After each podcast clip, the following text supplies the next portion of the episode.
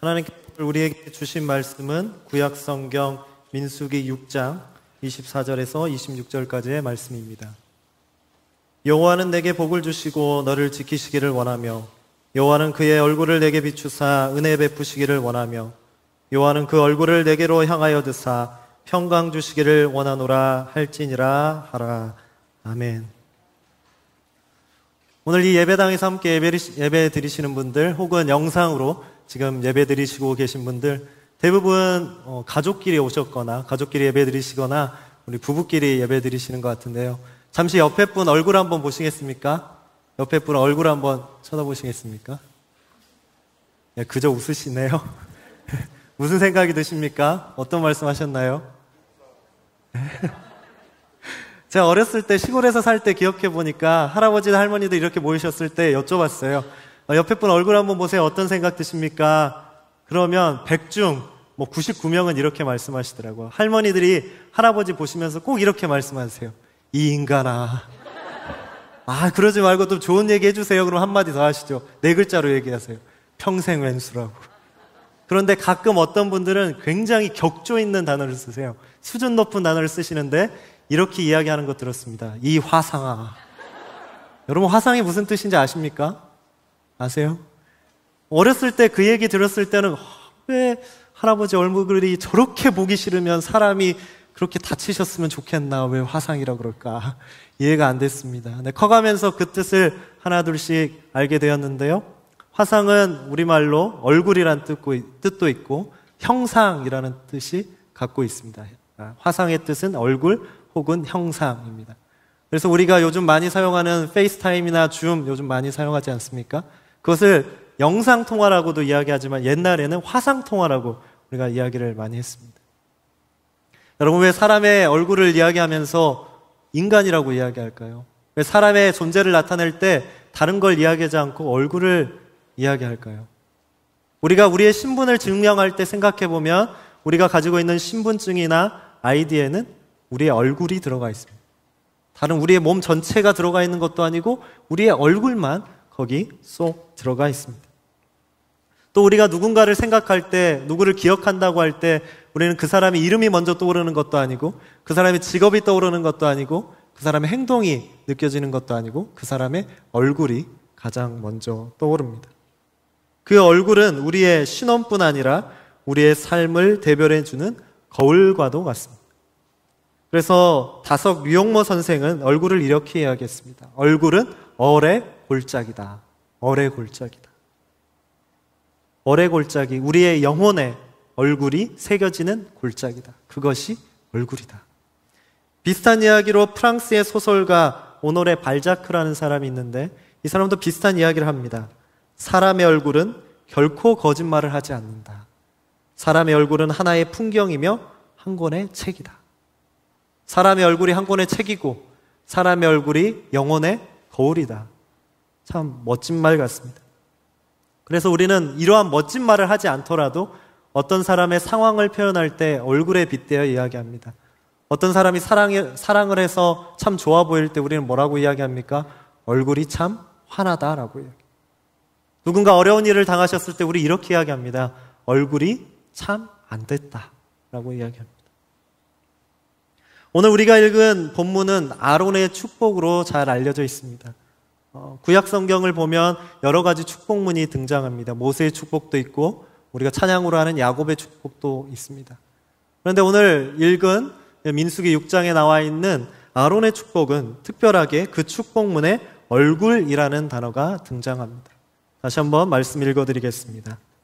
여호와는 그의 얼굴을 내게 비추사 은혜 베푸시기를 원하며 여호와는 그 얼굴을 내게로 향하여 드사 평강 주시기를 원하노라.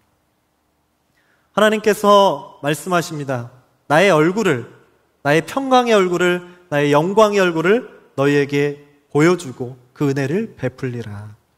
여기서 얼굴을 보이겠다.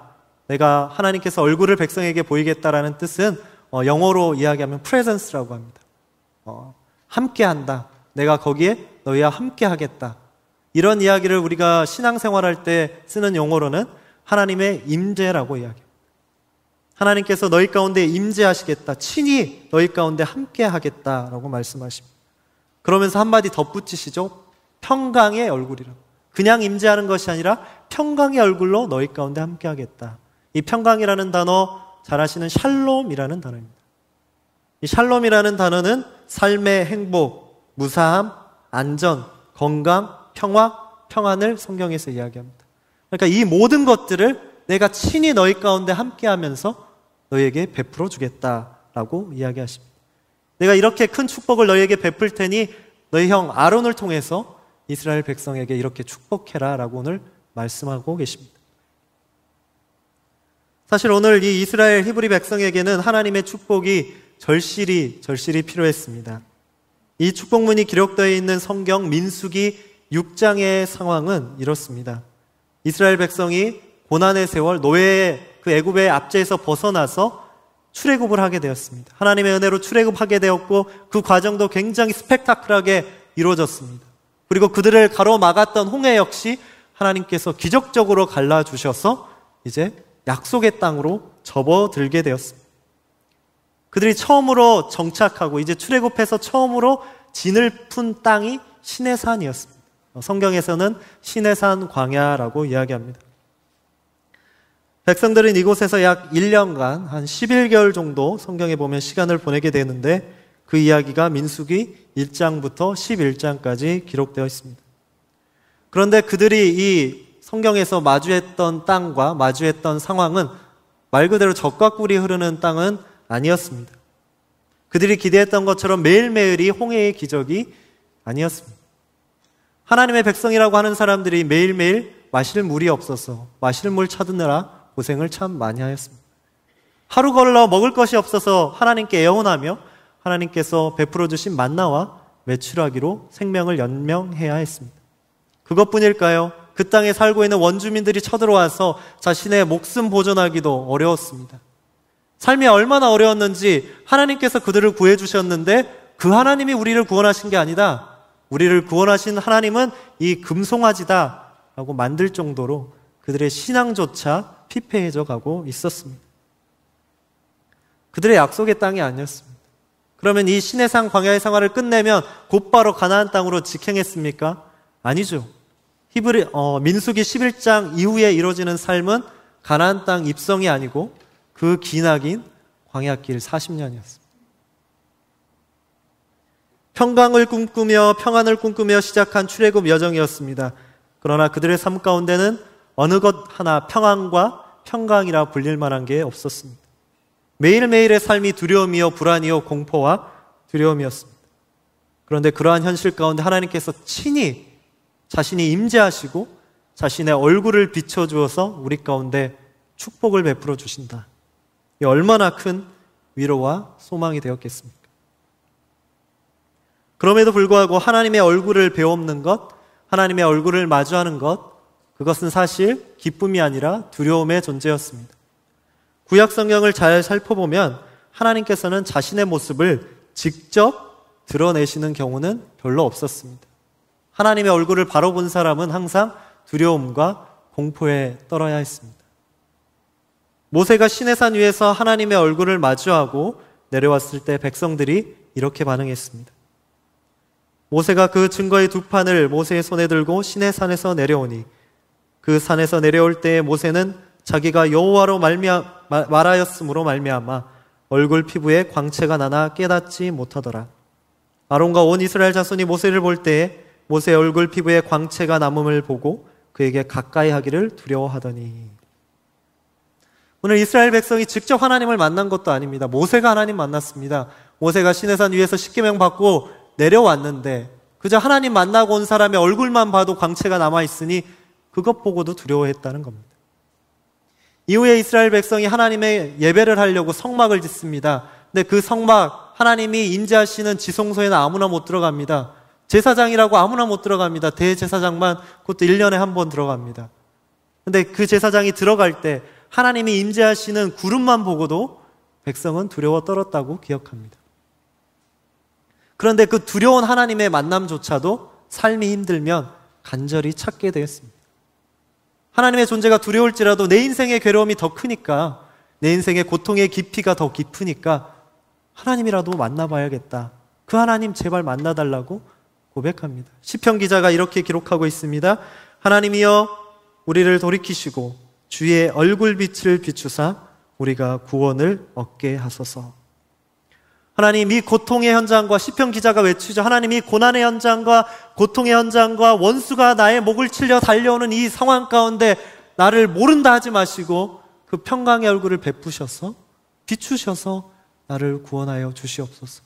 우리의 조상 가운데 우리 조상의 역사 가운데 친히 임하셨던 하나님 지금 이 가운데 동일하게 임하셔서 나를 구원하여 주시옵소서라고 외치고 있습니다. 비단 이스라엘 백성의 외침뿐이겠습니까? 비단 이 시편의 기자와 같은 애도뿐이겠습니까? 오늘을 살아가는 우리의 삶의 가운데 그리고 이 역사 가운데 수많은 사람들이 하나님을 찾았습니다. 하나님, 대체 당신은 지금 어디에 계십니까?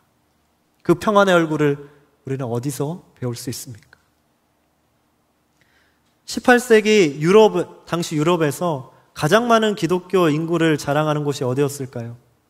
뭐 프랑스일 수도 있고 혹은 영국일 수도 있겠다라고 생각하실 수 있겠지만 그 당시 유럽에서 가장 신실했던 도시는 어, 포르투갈이라는 나라였습니다. 포르투갈의 그 수도였던 리스본에는 당시 수많은 교회가 있었고 유럽에서 가장 많은 성직자가 있는 곳으로 불렸습니다. 그런데 1755년 11월 1일 저희처럼 주일 아침에 이렇게 모여서 예배를 드리려고 하려는 그때 갑자기 지진이 그 땅에 일어났습니다. 지진만 일어난 것이 아니라 지진 이후에 찾아든 해일과 쓰나미로 인해 수많은 사람이 한순간에 목숨을 잃었습니다. 예배 드리다가 잃었습니다. 그런데 더 아이러니한 사실은 그 당시는 전기가 이렇게 들어오지 않았으니까 밝게 들어오지 않았으니까 예배 드리려고 예배당 밝히려고 수많은 초를 이렇게 켜놨습니다. 근데 그 지진으로 인해 초가 쓰러지면서 지진으로 죽은 사람보다 불에 화재로 인해 죽은 사람이 더 많았습니다. 도시는 한순간에 불바다가 되고 잿더미가 되었습니다. 그 잿더미 가운데 살아남은 몇 사람이 일어나서 외쳤습니다. 하나님, 우리 삶의 주인 되신 그 하나님, 우리가 드리려던 그 예배의 주인 되신 하나님, 당신은 대체 이 고난 가운데 어디에 계십니까? 우리에게 평안을 베푸신다고 하는 그 평안의 얼굴은 도대체 어디에서 우리가 배울 수 있습니까? 오늘을 살아가는 우리의 질문도 별반 다르지 않는 것 같습니다. 최근 우리가 잇따라 경험하고 있는 팬데믹과 또 작년 또 올해 계속 경험하고 있는 사회적 불안과 여러 정치적 갈등 이런 속에서 우리는 하나님의 얼굴을 구해 왔습니다. 어, 미국 기독교 언론 중에 Christianity Today라는 잡지가 있습니다. 어, 이 잡지에 따르면 이 잡지에서 발행한 최근 기사에 따르면 지난 한 해 2020년 기독교인이든 비기독교인이든 이러한 어려움이 있을 때마다 팬데믹이 급증할 때 혹은 사회적 그런 인종 갈등이 일어날 때 혹은 정치적 문제가 터질 때마다 수많은 사람들이 자신이 기독교인이든 신앙이 없든 성경을 검색했다고 합니다. 네, 이렇게 그래프를 보면 그 시점마다 급증하는 이런 구글의 검색이 성경을 검색하는 그런 급증하는 그래프를 볼 수 있는데요. 수많은 사람이 성경 구절을 검색했는데 그 중에 가장 많이 검색했던 구절이 바로 이사야 41장 10절이었습니다. 우리가 잘 알고 계신 말씀입니다. 두려워하지 말라. 내가 너와 함께함이라. 놀라지 말라. 나는 내 하나님이 됨이라. 내가 너를 굳세게 하리라. 참으로 너를 도와주리라. 참으로 나의 의로운 오른손으로 너를 붙들리라. 비단 우리뿐 아니었습니다. 하나님을 알든 모르든 신앙이 있든 없든 그 하나님이 살아계신다면 그렇게 강력한 오른손으로 이 어려운 시절에서 우리를 구원하여 주시옵소서. 모든 같은 생각과 같은 소망으로 이 말씀을 찾았던 것 같습니다. 그렇다면 과연 우리에게 평강을 주시는 그 하나님의 얼굴 과연 어디서 배울 수 있을까요? 그 하나님의 현존, 그 하나님의 임재하심은 쉽사리 이스라엘 백성 가운데도 나타나지 않습니다. 광야 여정 속에서도 기적은 베풀어 주시지만 그 얼굴 뵙기 힘들었습니다. 더불어 오늘 우리가 경험하고 있는 새로운 삶이라고 이야기하는 뉴 노멀의 삶 가운데서도 과연 하나님은 지금 이 어려움 속에 어디에 계십니까? 보이지 않는 것 같습니다. 하나님은 꼭꼭 숨어 계시고 얼굴을 보이시는 것이 아니라 오히려 얼굴을 감추시고 안 보이시는 것 같습니다. 그러나 성경에는 분명 하나님께서 자신의 얼굴을 모든 이에게 가감 없이 직접 보이신 사건이 기록되어 있습니다. 바로 십자가 위에 달리신 하나님의 사건입니다. 골고다 언덕 위에서 많은 이들이 보는 한가운데서 완전한 하나님이시며 완전한 인간이신 우리 주님께서는 십자가에 매달리셨습니다. 십자가에 매달리신 그들을 본 수많은 사람들이 바라본 하나님의 얼굴은 오늘 우리가 읽었던 아론의 축복에 등장하는 평강의 얼굴도 아니고 영광의 얼굴도 아니고 은혜의 얼굴도 아니었습니다. 이스라엘 백성을 제국의 앞잽에서 구해낸 영광스러운 승리자의 위대한 얼굴도 아니었습니다. 그 하나님의 얼굴은 고통 속에 일그러진 얼굴이었습니다. 고통 가운데 계신 얼굴이었습니다. 사도 바울은 그 고통에 가득한 주님의 얼굴의 의미를 다음과 같이 기록하고 있습니다. 그는 근본 하나님의 본체시나 하나님과 동등됨을 취할 것으로 여기지 아니하시고 오히려 자기를 비워 종의 형체를 가지사 사람들과 같이 되셨고 사람의 모양으로 나타나사 자기를 낮추시고 죽기까지 복종하셨으니 곧 십자가에 죽으심이라. 하나님께서 우리를 위해 낮아지시고 우리를 위해 친히 종이 되셨다. 그 고난의 얼굴이 주는 의미는 이러합니다.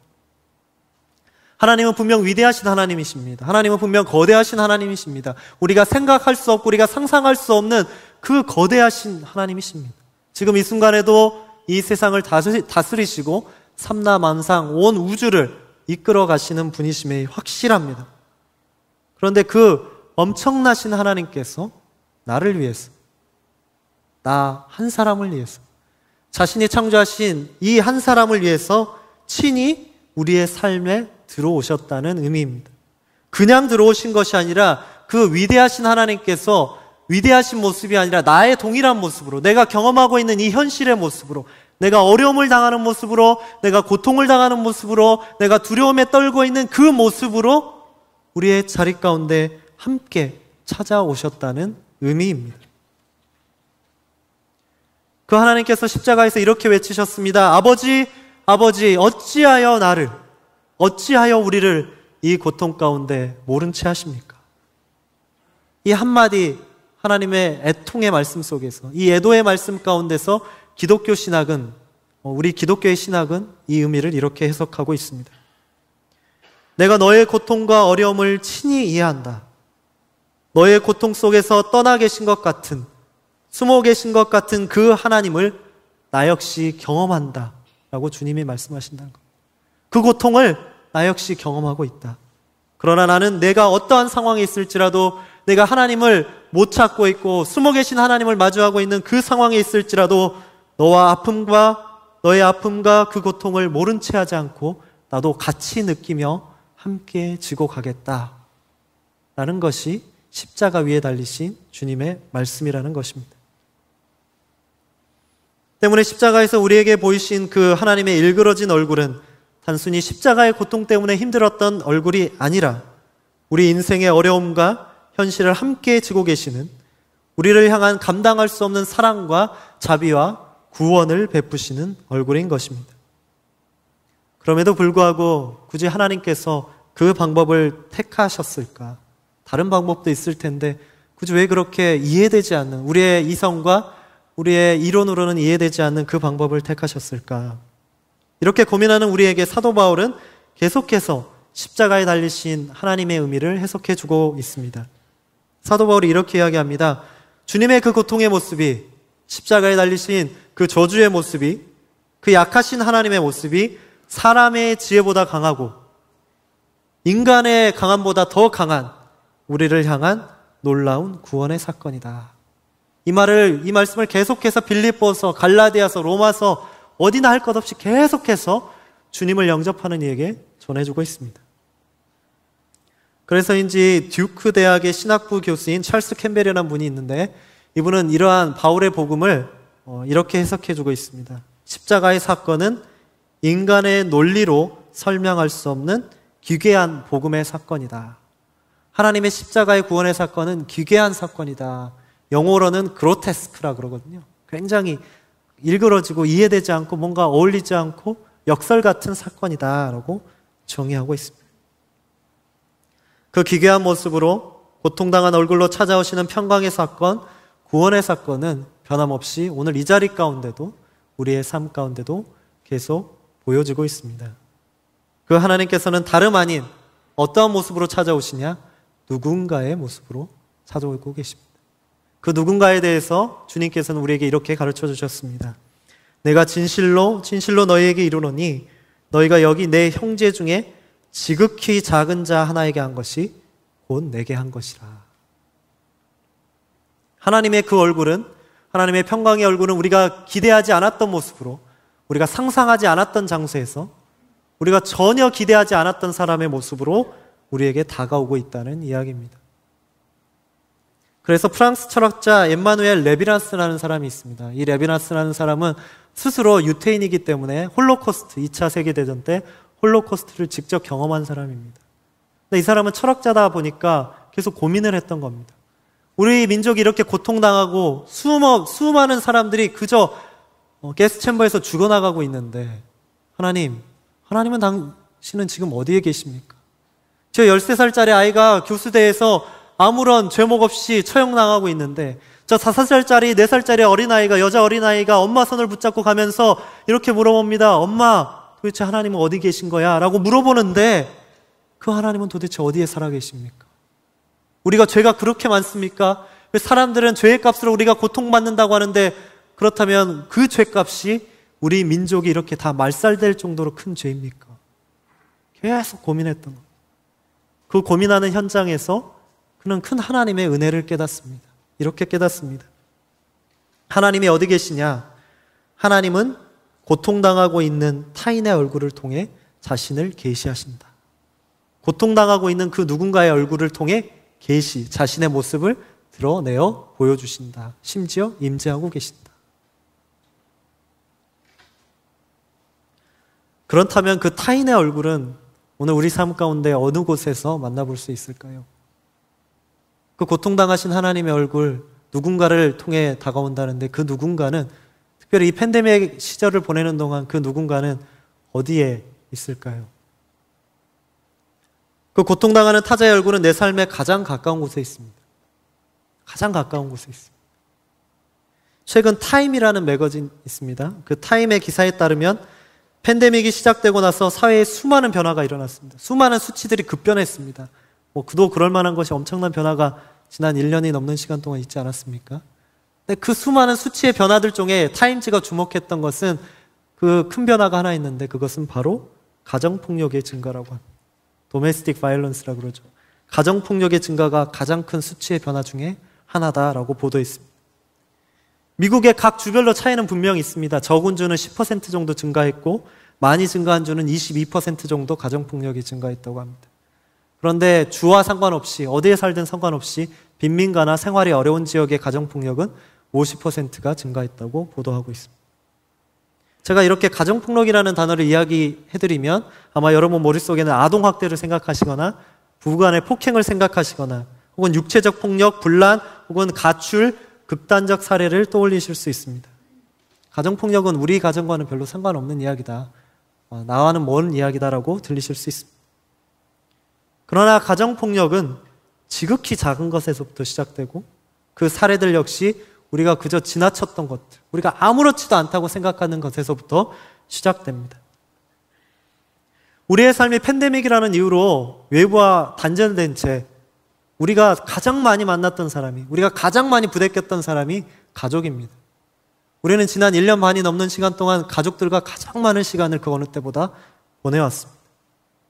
누구나 다 이 뉴노멀이라 부르는 새로운 시대에 살고 있기 때문에 인생 처음으로 어떤 사람들이 인생 처음으로 답답함을 느끼고 무력감을 느끼고 좌절감을 느끼고 우울감을 느꼈을 것입니다. 어떤 분들은 불안함, 심지어 육체적으로 고통을 느끼셔야 했습니다. 이런 정신적이고 육체적인 어려움 누구나 다 경험했을 것입니다. 그런데 문제는 이러한 정신적 문제와 육체적 고통들이 여기서 끝나면 괜찮은데 꼭 다른 문제로 이어지게 되어 있습니다. 사회 문제로 꼭 이어지게 되어 있습니다. 실제로 가정폭력의 증가는 미국의 세 가지 큰 사회적 문제 이슈로 떠올랐는데요. 가정폭력은 자살의 증가, 약물 중독의 증가, 아동학대의 증가라는 세 가지 결과로 나타났습니다. 단적인 예로 어, 최근 아동과 청소년의 우울증이 급증하고 있습니다. 우울과 불안의 급격한 증가로 인해 여기서 그치면 모르겠지만 이 역시 다른 문제로 이어지는데 그것이 바로 아동 청소년의 자살의 증가입니다. 팬데믹이 터지자마자 이 문제가 정말 심각해서 어, 뉴스에서 굉장히 많이 보도했습니다. 근데 그친 것이 아니라 지금도 계속 이어지고 있습니다. MBC 뉴스에 나온 한 기사에 따르면 혹시 보셨을지도 모르겠는데 부모님 두 분이 굉장히 신실하신 신앙인 부부입니다. 아이에게 늘 기도해주고 잘 때마다 사랑한다고 이야기해줬습니다. 그런데 그 아이가 어느샌가부터 말이 없더니 12살짜리 어, 아이가 스스로 목숨을 끊었습니다. 그 부부가 계속 질문합니다. 하나님이 살아계시고 우리가 그렇게 사랑으로 길렀는데 우리가 참 무관심했다. 참 무관심했다. 그러면서 그분들이 그분들 주축으로 많은 기독교 단체들이 이 문제들을 해결하기 위해서 오늘 또 노력하고 있는 것을 보게 됩니다. 여러분, 이러한 상황들 가운데서 내가 던졌던 작은 말 한마디, 내가 그저 반응했던 시큰둥한 혹은 막 반응했던 어떤 정서적인 반응들, 혹은 감정적인 반응들, 그러한 반응들이 나의 혹은 무관심이 누군가의 영혼의 마음을 무너뜨리고 누군가의 영혼을 뒤 갈아 엎을 수도 있다는 것입니다. 내가 나의 말과 표현과 정서적 반응들이 그들의 삶에 큰 좌절을 남겼다면, 큰 상처를 남겼다면, 혹은 내가 그러한 아픔과 그러한 고통을 경험하였다면, 그 역시 우리가 지나칠 수 있는 가정폭력 가운데 하나입니다. 우리가 지난 시간 동안 이러한 반응과 이러한 결과와 이러한 두려움과 이러한 정서적인 문제들이 그저 팬데믹의 산물로 여겼다면, 그저 팬데믹이 지나가는 이 과정 중에 당연히 겪게 되는 어떤 상처와 같은 일로 생각하셨다면 그것은 참 우리가 그저 지나친 작은 것들이었을 것입니다. 굉장히 중요한 것들을 지나치고 계셨던 겁니다. 오늘 우리에게 다가오시는 하나님의 얼굴이 바로 그렇게 다가옵니다. 오늘 우리에게 말씀하신 평안의 얼굴이 바로 가장 가까운 그 누군가 바로 여러분 가족 가운데 여러분의 가장 곁에, 있는 이웃 가운데 존재하고 계십니다. 우리에게 평강을 주시겠다는 영광스러운 하나님의 얼굴은 만나와 메추라기와 홍해를 넓게 가르는 그 기적과 같은 모습으로만 오늘 우리에게 나타나지 않으십니다. 주님의 말씀하셨던 것처럼 그 평강의 얼굴은 지극히 작은 자 하나, 지극히 고통받고 있는 자 하나의 얼굴을 통해 다가오고 계십니다. 그 얼굴의 고통 속에서 그들과 함께 고통당하고 계시는 자비의 하나님을 우리는 발견하게 될 것입니다. 그들과 함께 고통하고 계시고 그들을 보살, 보살피고 그들을 감싸고 계신 하나님의 은혜가 비단 지금 그들에게만 국한된 것이 아니라 이미 이전에 나를 통해 나에게도 그러한 은혜를 베풀어 주셨고 지금도 이 순간에도 변함없이 나에게 그 은혜를 베풀고 계시구나라고 우리의 신앙을 회복하게 하십니다. 더불어 이러한 하나님의 사랑이 그 누군가의 풍성함을 위한 삶이 나의 창조의 목적이다. 우리가 늘상 외쳐대는 것처럼 늘상 기도해, 기도하는 것처럼 그 누군가를 위한 풍성한 삶이 바로 이러한 것이구나. 고통당하는 사람을 통해 다가오는 그 평안의 얼굴을 바라보는 것이 그들을 케어하는 것이 하나님의 나를 이 세상에 창조하신 목적이구나. 우리 신앙의 목적을 재확인하게 됩니다. 그 고난당하신 하나님의 얼굴, 그 고난, 고난당한 우리 가족의 얼굴, 고난당한 우리 이웃의 얼굴, 그 누군가의 얼굴이 바로 우리에게 오늘 다가오고 계시고 오늘 찾아오고 계시는 하나님의 평강의 얼굴입니다. 상황이 많이 좋아져서 이제는 어, 팬데믹도 그래도 많이 좋아져서 우리가 가리었던 얼굴에 마스크를 벗고 점점 우리의 일상으로 돌아가고 있습니다. 뭐 아직은 뭐 델타 variation이라든지 다른 변이 바이러스들 때문에 아직 완벽, 완벽하지는 못하지만 그래도 조금씩 조금씩 우리의 삶의 문이 새롭게 열리고 있습니다. 뭐 이러한 변화가 생겼다는 것은 정말 하나님 앞에 크고 감사하고 기쁜 일입니다. 우리가 그리스도인으로서 이 시기 우리가 이 점차 나아지는 이 상황 속에서 감사할 수 있는 것은 우리 이웃들과 우리가 그동안에 몰라보고 못 배웠던 우리 식구들을 마스크를 벗고 얼굴을 볼 수 있어서 감사한 일이 아닙니다. 그저 얼굴만 바라보고 마주할 수 있다고 해서 감사한 일이 아닙니다. 그것이 아니라 내가 보지 못했던 그들 속에 감춰져 있던 우리 이웃 속에 감춰져 있던 나의 자녀들, 나의 혹은 가족들 속에 감춰져 있던 평강의 얼굴을 좀 더 정확하고 자세하게 바라볼 수 있어서 우리가 감사하게 된 것입니다. 다시 한번 옆에 분 바라보시겠습니까? 옆에 분 얼굴. 여전히 그 인간이 그 인간입니까? 그 왼수는 그 왼수고. 좀 다르게 보이셨으면 좋겠습니다. 우리가 한 주간 삶 속에서 분명 어, 가족들과 또 여전히 얼굴을 맞대실 것입니다. 또 이웃들을 또 맞대실 것이고 생전 처음 보는 그 누구도 어, 만나게 될 것이죠. 바라기는 그들의 얼굴 속에서 평강의 하나님을 뵈셨으면 좋겠습니다. 우리에게 다가오고 계시고 우리에게 말씀하고 계시고 우리를 부르고 계시는 그 하나님의 평강을 마주하셨으면 좋겠습니다. 바라기는 이러한 우리의 마주함 속에서 우리를 향해 역사하고 계시고 지금도 내가 너희 가운데 함께한다. 지금도 내, 너의 고통 가운데 너의 멍해를 함께 지고 가고 있다고 말씀하고 계시는 하나님의 그 은혜를 누리시는 저와 여러분이 되시기를 간절히 소원드립니다. 말씀 생각하시면서 기도하겠습니다.